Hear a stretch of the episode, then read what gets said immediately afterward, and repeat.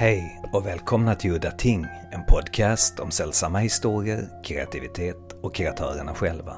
Mitt namn är Henrik Möller, musiken var skapad av Testbild och loggan till podden var gjord av Malmökonstnären Nalle Chinsky. Det här avsnittet ska handla om Alex Olders eh, skräckromantiska bok The Animals Praise the Antichrist. Först och främst så vill jag tacka Emanuel Nyberg för tipset om denna fantastiska bok. En sorts ungdomsroman skulle man kunna säga, som eh, inte liknar någon annan. Den handlar om två förälskade tonåringar, Alex och Krista, i postpunks 80-talets England. De upptäcker en sekt som håller till utanför stan och snart har deras utforskande snärjt in dem i en plott för att förändra världen. Detta är Alex Olders debutroman och eftersom han verkar vara ungefär i min ålder så blir jag intresserad av hur det kom sig att debuten kom först nu och hur hans kreativitet hade tagit sig till uttryck innan den här romanen. I made an attempt in my 30s. I spent quite a considerable time working on a um, an experimental novel that was very different to the Animals Praise the Antichrist. And I really enjoyed that process, but I had to abandon it about two thirds of the way through. And I think what had happened to me was I spent my 20s doing my doc, part of my 20s doing my doctoral dissertation. Um, and my academic training suppressed my creative brain. Um, I found myself writing uh, fiction that was extremely dense and elusive and very self aware. And in other words, writing fiction heavily influenced by the process of writing a long i spent four years writing my doctoral thesis on william burroughs and j.g ballard i would love to hear about this thesis because i love burroughs and ballard this was in the 1990s and I, what i was trying to do with that thesis was try uh, was was was I, I, I'd begun to understand that the world was going to change enormously because of emerging uh, cybernetic and digital technologies. And Burroughs and Ballard had understood this going right back really to the 1960s and 70s. They, they'd begun to understand that, that technology was going to completely reshape our lives and reshape our society and, and reshape subjectivity and the, and the, and the body. Um, their, their texts are full of people who have undergone some kind of transformation. So, although the internet was, from my point of view, rather in its infancy at the time, I, I, I rather um, ambitiously spent the later part of the 1990s using Burroughs and Ballard to try and understand what was going to happen to us. And I, I wrote a lot about um, digital subjectivity it was it was it was difficult because we didn't fully have the language at that time to express what was coming, what was emerging. That, that, you know that what's happened to us since the internet became more universal and the emergence of social media. But that's what I did, and, and there were endless, endless diversions into um, looking at various forms of eroticism, uh, uh, the reshaping of the body. Um, how how all this might might relate to emerging forms of capitalism. It was endless, and um, I did feel like I was never going to finish it, but I did finish it. And then when I finished it, I thought, right, I'm done with academia. I don't want to be an academic. Um, and I, have never regretted that decision, actually. I'd spent an awful lot of time thinking about the way language works in science fiction. I'd spent an awful lot of time you know, investigating the, the issue of whether language works differently in science fiction to, to, to in, say, literary fiction or mainstream fiction, I'd spent an awful lot of time thinking about how we were going to fragment, how our identities would become ever more intertwined with technology, and how this would affect us internally and externally, how our bodies would change, how our minds would change um, this is what Burroughs and Ballard had spent an enormous amount of time thinking about how we would merge increasingly with technology. And this has happened, of course, to an extent and will continue to happen. And personally, I found that all very disturbing.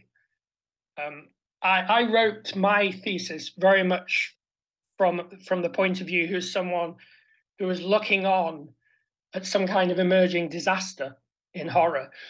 Uh, you know, and I, I, I, I, I wasn't excited by the emerging digital landscape. I found it quite frightening. Uh, and Burroughs and Ballard, I don't think, have an enormous amount of reassurance to offer. And so after that, after I'd finished that, that's when I started to try and write fiction. Um, and the fiction that I tried to write was a million miles away from what I've been studying.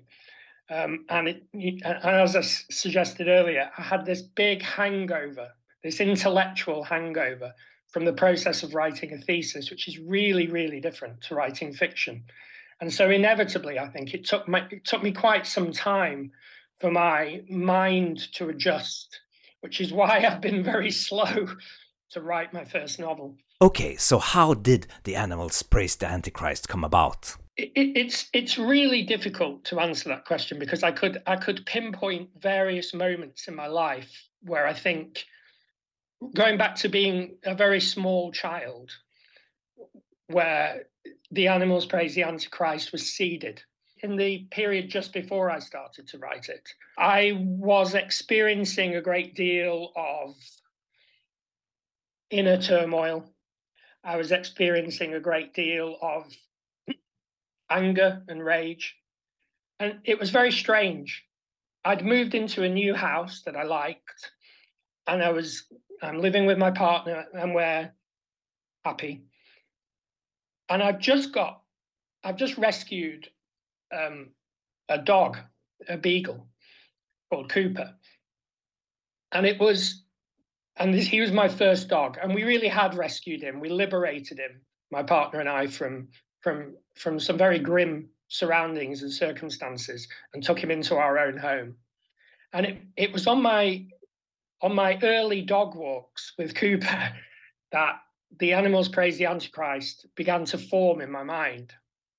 And I think it started because I started to reflect a great deal on taking on responsibility for owning an animal. Um, and at the same time as I was thinking about these things, I was walking around, walking my dog, listening to a lot of audiobooks at the time. And I had gone back to a teenage enthusiasm of mine, which was Schopenhauer, the pessimist philosopher, Schopenhauer's essays. And I was listening in particular to his essay on the sufferings of the world over and over again as I walked my dog. And it was all a bit of a culture shock. I'd moved to a new place, I had this new dog, new life, and I was feeling a bit uh, disconnected from my surroundings. And I was walking around. And because I got a dog, I was thinking really deeply about what it means to look after an animal and what um, about a lot about animals' subjectivity. One of the reasons I was thinking a lot about animals' subjectivity was that when we rescued my dog, the day that we brought him home, in the car on the way home, he had a panic attack. And he had a panic attack because he just didn't know where he was going or who he was with. He'd never met us before. And we were, we were spiriting him away from a farm in Wales where he'd been mistreated. And he didn't understand what was happening to him. And he had this extraordinary panic attack. And his heart was racing, his breathing became intensely labored, and he started producing enormous quantities of thick drool that saturated the car. And we had to stop, take him out, calm him down. But the experience of watching that panic attack taught me an enormous amount. It taught me that an animal's life matters deeply to that animal, that an animal is not just passive within the moment, within its own circumstances. He wanted to know what was happening to him. He wanted to know where he was going. His life mattered enormously to him. And I started reading more and more about animal welfare and animal rights, animal subjectivity, the experience of animals. I read a lot of book about misanthropy and animals. Um, I was thinking an awful lot about this and listening to Schopenhauer. And as I walked along, uh, revisiting my old intellectual love of pessimism, um, the the beginnings of a story about two young people who are very interested in the fate of animals in the world began to emerge. And then I started adding into that the question of children too. Partly the inspiration for that was William Blake. And the novel, I think, has a kind of Blakean polarity to it. I'm very interested in Blake's songs of innocence and experience. So that that was the that was the the in the in the immediate moment before I started reading. I think it was that. It was it was walking along listening to pessimistic philosophy, watching how watching my dog, watching my dog ad, ad, ad, adapt to its new surroundings, thinking an awful lot about what we do to animals, um, uh, uh, thinking a lot about relationships between different species of beings on on on our planet, and that was that was what happened. And I, and I need to confess something else. I think about my creative process, which is that I talk to myself rather a lot especially when I'm outside walking. And I and I remember very clearly that as I was walking Cooper, I began to argue with imagined antagonists, and I began to argue about, you know, uh, lots of different philosophical questions that were preoccupying me. Some to do with animals, but also to do with existential questions, with questions around natalism, the value of life. I think it's something about my imagination. My imagination is fundamentally, I think, quite argumentative and combative. Uh, and as I as I walked along, I would I would get caught out by passers-by, you know, arguing with myself essentially. And I began to argue all these different, I began to rehearse vocally all these different philosophical positions out of these rather sulphurous monologues that I was that I, that, that, I was that I was that I was doing as I was walking around. I think the, the, the, some of the ideas that fed into the animals praise the Antichrist emerged in in the year or so before I started to write it. That's that's kind of how it was seeded. So I started thinking an awful lot about you know what what could I do? How how, how could I proceed with this novel? And and, and thinking a lot about uh, young people, and I, I, inevitably my mind went back to the past, and I started to think about my experiences at home, my first relationship, how the emotional turbulence of my early life would lend itself very well to exploring themes of philosophical turbulence um, so that's that's what I did, and then I, I, began to remember. And this is what I mean about the seeds of the animals praise the Antichrist going back an awful long time. One of the things that came back to me, something from early childhood, when I was about five or six, I was given um, a children's Bible, and it was richly illustrated and I used to, I didn't, I was a keen reader from an early age, but I didn't have many books. Mine wasn't a household with many books. So I used to read the Bible over and over again, this children's Bible. It had a profound impact on me, but not in a positive way. I was extremely disturbed by it. I was given the Bible with no guidance or context. I was just given this big book with full of pictures. And of course, at five or six, you read the Bible in a very literal way. I, it came back to me that I used to sit in this small bedroom that I had reading the Bible. I was extremely troubled as a small child by what I read. I read the Bible very differently now. I know that I now I know not to read it so literally, but at the time, as a child, I read, I took the stories on, on, on face value. And so I would read Adam and Eve's expulsion from the Garden of Eden for a single infraction. And I was extremely troubled by this. This seemed to be a very unforgiving thing. And in particular, the story in Genesis of the flood filled me with fury as a little boy. And in the Bible, there, was an illustration of the flood waters raging over the surface of the earth and it depicted animals writhing in torment as they all drowned. And I remember feeling absolutely incensed. And then, equally, um, the ministry of Jesus also I found not comforting at all, but rather disturbing and eerie. And I felt that he was a figure who might want to take me over in some way. And as an adult, remembering these things, it was a kind of gateway into revisiting my whole childhood, the whole scene of my childhood, which I began to really think about carefully for the first time. I'd been so busy in life, you know, academically, moving house, doing other things. And in my 40s, I began to take stock. And when I looked back at my childhood and my adolescence from a, from a fully formed adult point of view, I began to see just how profoundly unhappy and experienced the whole thing had been, and how dark and upsetting it had been. There'd been a lot of bereavement in my life. I grew up in a very angry household. Um, with a, a, a, a, there was some violence and there was some alcohol abuse, and it wasn't a comfort, comforting or comfortable place to grow up. And youth is a bit like a slingshot. You get flung out into the world and you have this incredible resilience and energy. And you also have a great deal of um, structure, especially if you go to university. You spend, I spent nearly the first three decades of my life in one way or another in education. That that's that slingshot energy fades away, and you find yourself approaching middle age, and it's time to take stock and reflect and some of that resilience goes and you start to understand in my case that your younger years were not so happy and they didn't necessarily have to be the way they were.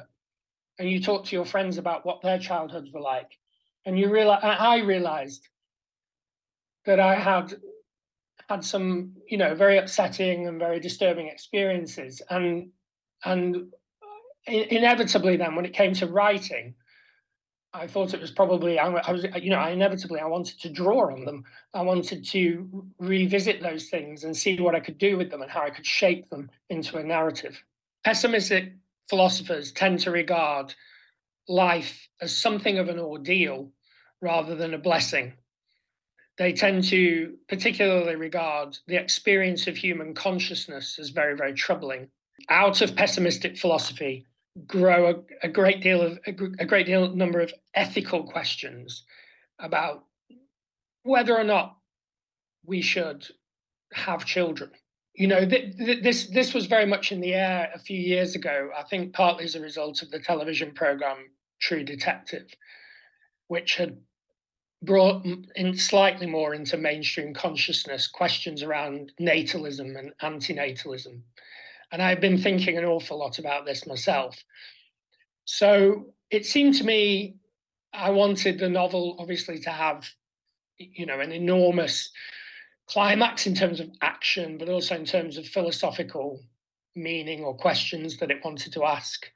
So, yes, very early on, I, I essentially conceived the novel as a, as, a, as a story about two children who ensure that no further children will be born that was, I suppose, that was one of my earliest thoughts that I was going to write a novel about children who abolished children, um, which seemed to me to be, you, you know, I, I, need I need a certain degree of provocation within my own ideas to get me going.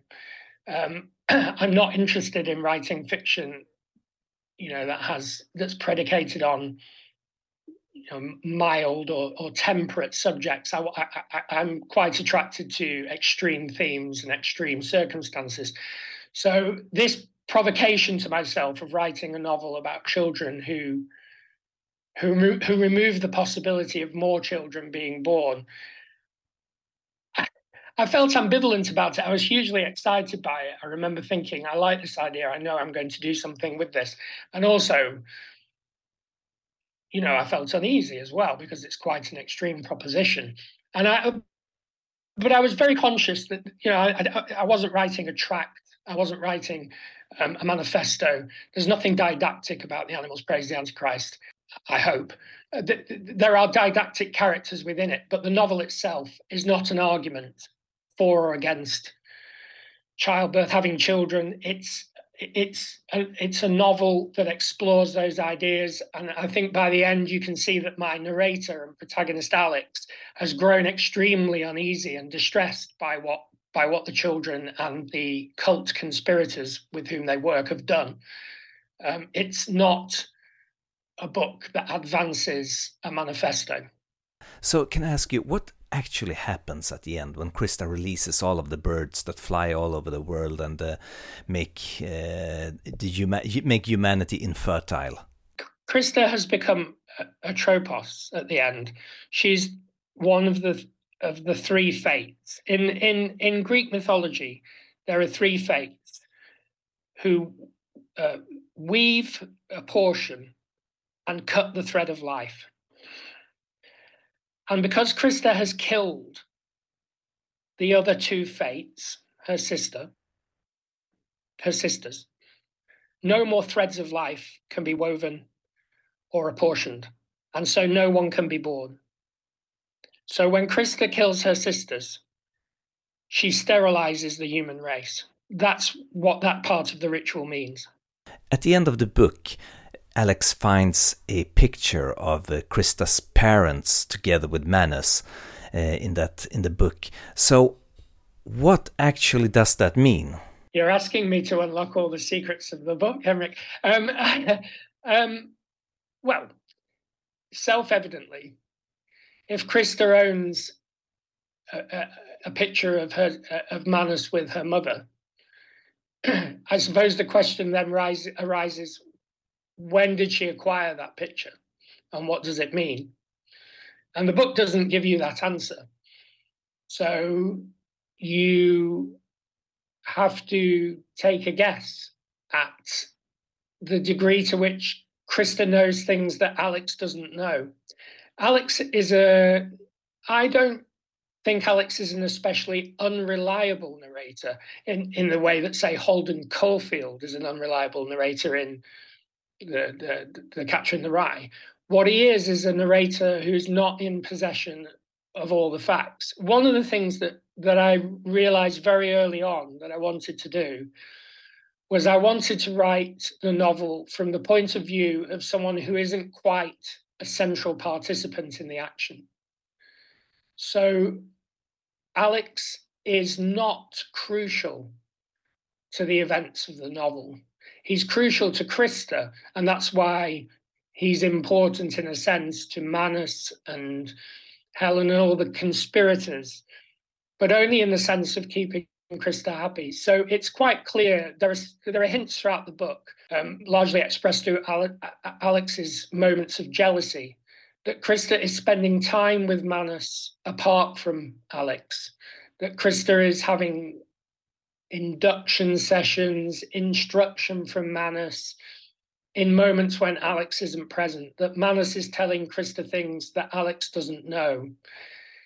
And yes, obviously, I'm suggesting that Manus has had long standing plans for Krista that he doesn't disclose fully to her until possibly very late in the day.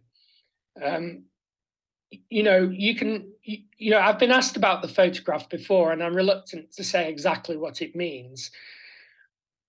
But it clearly, it, it clearly suggests that that that Manus has um, had his eye on Krista for a very, very long time. I think we have to remember that that Krista has a supernatural gift that is that is mentioned, although the beginning of the novel isn't especially supernatural, and it becomes more so as the book goes on. At the very beginning, Alex tells us that that Krista makes the uh, makes the air go dark around her, and he sees that in her almost from the moment that they first start school together. He perceives that she does something strange occasionally to the air around her, that she disturbs the air. So Krista isn't selected at random by Manus. She has a, a, a gift or a property or a supernatural ability that he's known about all along. And you can ask yourself the question did he give her that gift? Is, you know, is Manus Krista's father? That's what the photo is supposed to suggest. So, my next question is when did you decide that you were going to write a horror novel? Supernatural fiction is absolutely marvelous for asking really big questions. Um, it, supernatural narratives allow you to to overturn the rules in ways that that that literary or or mainstream or mundane fiction don't. It, it furnishes you with an enormous number of wonderful narrative possibilities and metaphors. And since I was primarily concerned with really big questions of life and death, uh, the value of life, since I wanted to ultimately create a scenario in which you know the human race is overthrown in its supremacy there's only really two ways you can can do that you could do it through some kind of science fiction or you can do it through supernatural fiction. I've never had any interest in writing science fiction. Um, supernatural fiction allows you to improvise philosophically. You can you can change all the rules. You can go to places that I think are unique, uniquely made uniquely available through through the supernaturalism of narrative.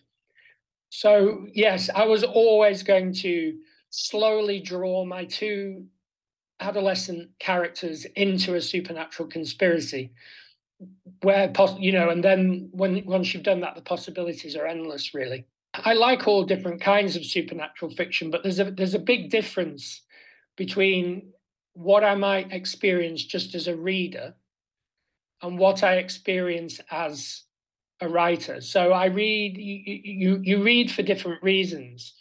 Sometimes you're just reading for pleasure. And in that case, I can easily enjoy a story by H.P. Lovecraft. But there's nothing really in H.P. Lovecraft that would interest me as a writer.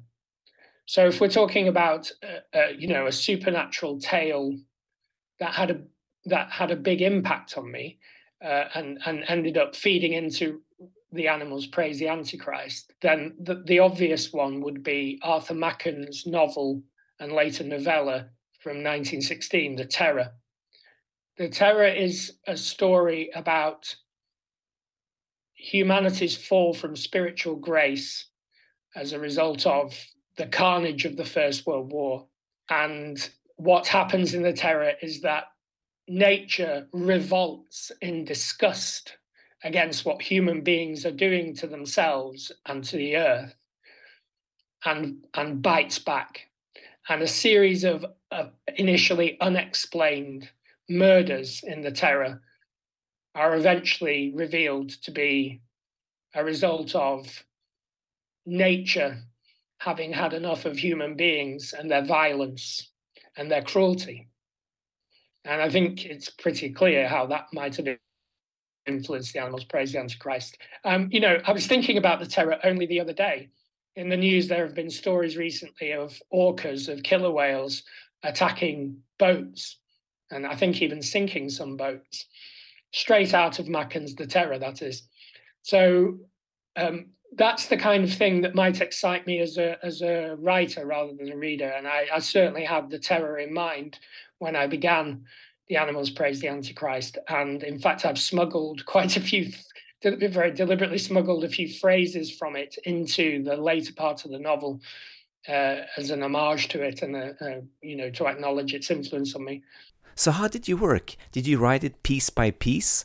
so as I say, my writing emerges first from my, from the, the, the rather embarrassing thing of talking to myself. So I, I, I talk to myself a lot, both in the street, in the house. It's just a compulsion, and it's all related to creativity. I don't talk to myself about the routine tasks of the day, and then what you do is um, the, the, the talking to yourself is is other people's equivalent of some way of attack uh, uh of, of of of accessing the unconscious mind. I, I sort of let myself go and things come out that I don't think I could consciously create. So recently you interviewed Stephen J. Clark and he talked about putting himself into almost trance-like states and accessing his unconscious that way. You can do it through drawing or automatic writing, daydreaming, or dreaming while you're asleep. For me, it's it's it's monologues. And then what happens is I would I would notice I'd said something interesting to myself, and I would write it down.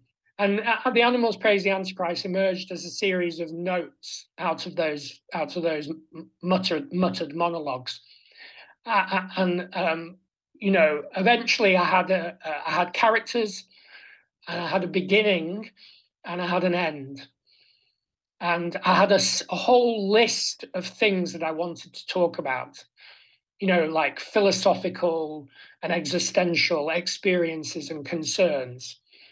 What I didn't have was what I used to refer to, to my, when I was speaking to my partner about it is the middle or the missing middle of the book.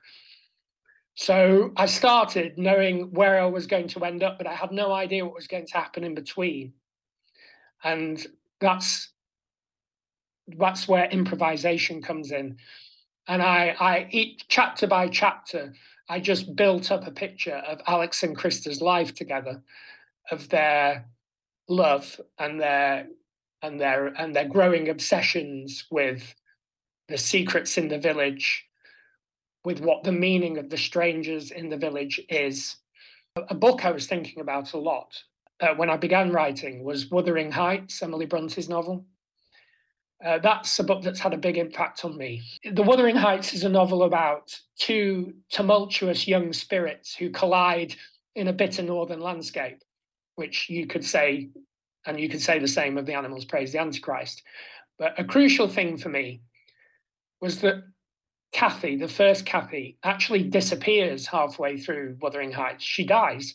Uh, a lot of first time readers of Wuthering Heights are rather startled to realize the whole novel isn't a love story between Heathcliff and Cathy. What actually happens is that Cathy dies, leaving Heath- Heathcliff behind to become a, a brooding, um, violent presence on the moors. And early on, I had a kind of technical breakthrough with the Animals Praise the Antichrist, which I think was partly inspired by Wuthering Heights and Cathy's disappearance. And that is, I realized that I wanted to write the novel in the absence of my heroine, Krista. In other words, Krista is actually absent for the whole of the novel. And there's only Alex in his room alone.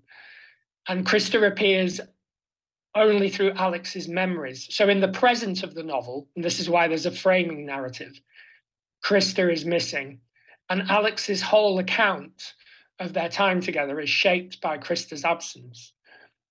And this led me to a crucial technical breakthrough with the book. And it was really when I had this technical breakthrough that I really got going with the writing and that is that the book is actually written largely in the second person. It's not necessarily something a reader would give much thought to, but I gave it an enormous amount of thought as a writer. So most books are written in the first person. I did this, or I did that. Or in the third person, he did that, or she did that. But The Animals Praise the Antichrist is written in a mix of the first and the second person. And the second person is you. You did this, or you did that, or it's written in the first person plural, we did this, or we did that. And this perspective and form of address um, allowed me to solve a problem as a writer that's always bothered, bothered me, which is who am I writing for? To whom is this narrative addressed? And as a writer, you kind of have to put that out of your mind, even if you're writing in the first person. Why is this person telling a story and for whom are they telling it? The reader, but the reader sits outside of the fiction. This has always bothered me a little bit. Not as a reader so much, but as a writer, it bothers me. I solved the problem in The Animals Praise the Antichrist by, the, by addressing the entire novel to a character within the fiction, that is Krista, so The Animals Praise the Antichrist is a novel written in the second person by Alex to Krista. It's a document created out of his memory of his time with her for her, even though he knows she'll probably never see it. And this allowed me, I think, to write in a particularly intimate way, which is something that I really wanted to do. I really wanted to revisit the intimacy, the incredible intensity that I felt as an adolescent in love you know, I really, really wanted to capture the, you know, the crazed romanticism and the intertwining of spirits that I felt as a young person. And it was only when I came to the breakthrough of writing in the second person that I really felt I'd found the voice that I needed for Alex. And this then allowed me to weave chapters just out of my memory and out of uh, improvising elements of the story as I was going along, always knowing that I was building to a big, dark philosophical climax with a kind of metaphysical revolution at the heart of it. But you know, I I I found the the the the, the, big climax. I, you know, I, I enjoyed writing the central section of the book so much that you know that in itself was a was a reward. I no longer needed this big revolutionary um, climax to, to kind of spur me on because once I'd found the second person voice, I was really really enjoying sitting in my room being Alex talking to Krista. It allowed me to fall into the character of Alex um, in a in, in a way that I, have never really experienced with any other fiction writing. Um, and I I felt very involved in what I was doing. For personal reasons that I won't disclose, it was important to me that Krista wasn't entirely uh, English or British. I wanted her to be partly European. and I, I um, it, it might be partly because I wanted to call her Krista, and you know, that's that's a Swedish name. But to be honest, and I don't I don't know I don't I don't know if this is a bit naff or not, a bit, but it's partly because of Ingmar Bergman. My I have an incredible passion for the films of Ingmar Bergman, and uh, this is a lifelong passion that goes right back to adolescence. And I, I know I knew that I wanted to give that passion for the films of Ingmar Bergman to Krista, she, she mentions it a couple of times. So, and I, I think you know, you know, In, In, Ingmar Bergman is is is just an artist so completely after my own heart. He, he he's just so fixated on the big stuff. You know, the questions of God or God's silence, life, whether it has meaning or not, romance, love. But he also made some really, really beautiful films early in his career about young love I'm thinking particularly of Summer Interlude and Summer with Monica. And uh, they were they they've had a big impact on me, and I think that you know that there are there are deliberate allusions to them in the Animals Praise the Antichrist. I don't know how credible it is, but it, it, it felt natural to me to give Krista a Swedish identity, partly because of my lifelong love and I, you know, I you have to understand that with some of these Bergman films, I've watched them ten or fifteen times. It's been going on pretty much since I was old enough to first watch a Bergman film, and it's still going on. I was watching some only the other day, so it, I'm afraid I came, I, I you know, it was it was Bergman that brought me to Sweden novel Dr. Glas, which is a uh, I don't know how famous it is in Sweden. I believe it's a classic work of Swedish literature. Yes, that that that, that that's another book that, that so that's a book that I that I like very much. It's very important to me, and I realised early on I'd be able to weave it in um, to if, if, I made Krista Swedish as well. So that that was part of it. I, I can't remember, in all honesty, whether whether Krista's name came before I decided she was going to be Swedish, or once I decided she was going to be half Swedish, that she could be called Krista.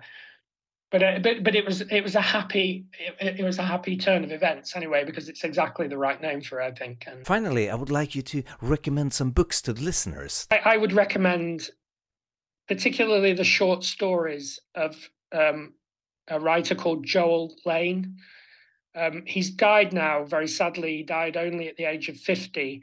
Um, and I think his loss has been felt very keenly in the in the in the fiction writing community. And uh, but Joel Joel Lane's stories, uh, which are all set in the in the in the industrial or the post-industrial West Midlands of England, are extraordinary, subtly supernatural tales that effortlessly weave together themes of decay and death and a certain kind of outsider character who's clinging on at the margins of British society. They're beautifully written. They're very, very sad, melancholy stories. I think a, a kind of political gothic about a country in decline and about figures within that country who are living quite marginal lives. And he's not as well known as he should be, though he's come back into print recently in, in the UK. And I would urge anybody who reads supernatural fiction in English to seek out a collection of Joel Lane's short stories, The Earth Wire or Scar City, or a collection like that, and experience the haunting and beautiful decay that Joel Lane has to offer. So you mentioned your love of Machen to me, so I had a quick think about um, books that I thought had had had some kind of Machen-esque element. So the Course of the Heart is a book about um, a a ritual that takes place in the meadows in Oxford that um, uh, forever haunts the four characters that participated in the ritual. It's a ritual that they don't really remember participating in, though they know they did something dark and terrible that night. Um, so a bit like the great god Pan, it's it's it's about the after effects of a conjuration, if you like. And what what happens in the, in the rest of the novel is, in particular, there's three. The the the, the, the man that organizes the ritual isn't so central to the action, but the other three participants, their lives are permanently affected by the way the ritual um, continues to exert an influence on them. And as you read the novel, you'll see that uh, each of them experiences, well, certainly two of them experience lifelong, dark, and disturbing supernatural after effects as a result of that ritual.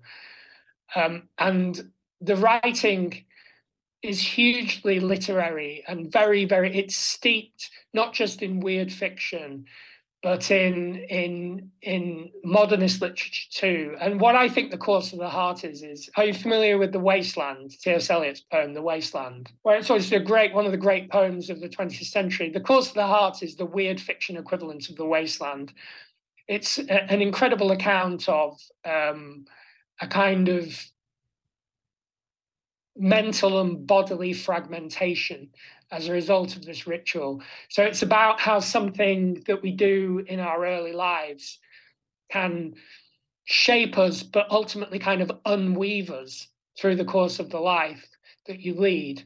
Harrison's written lots of different kind of fiction, a lot of a lot of um, science fiction, um, he's written some, you know, kind of straight fiction. He wrote an amazing book about rock climbing, not subject I'm actually interested in. The, the book is so brilliant that that he makes it interesting. He he he he wrote an extraordinary novel about a woman who undergoes a strange scientific experiment called Signs of Life.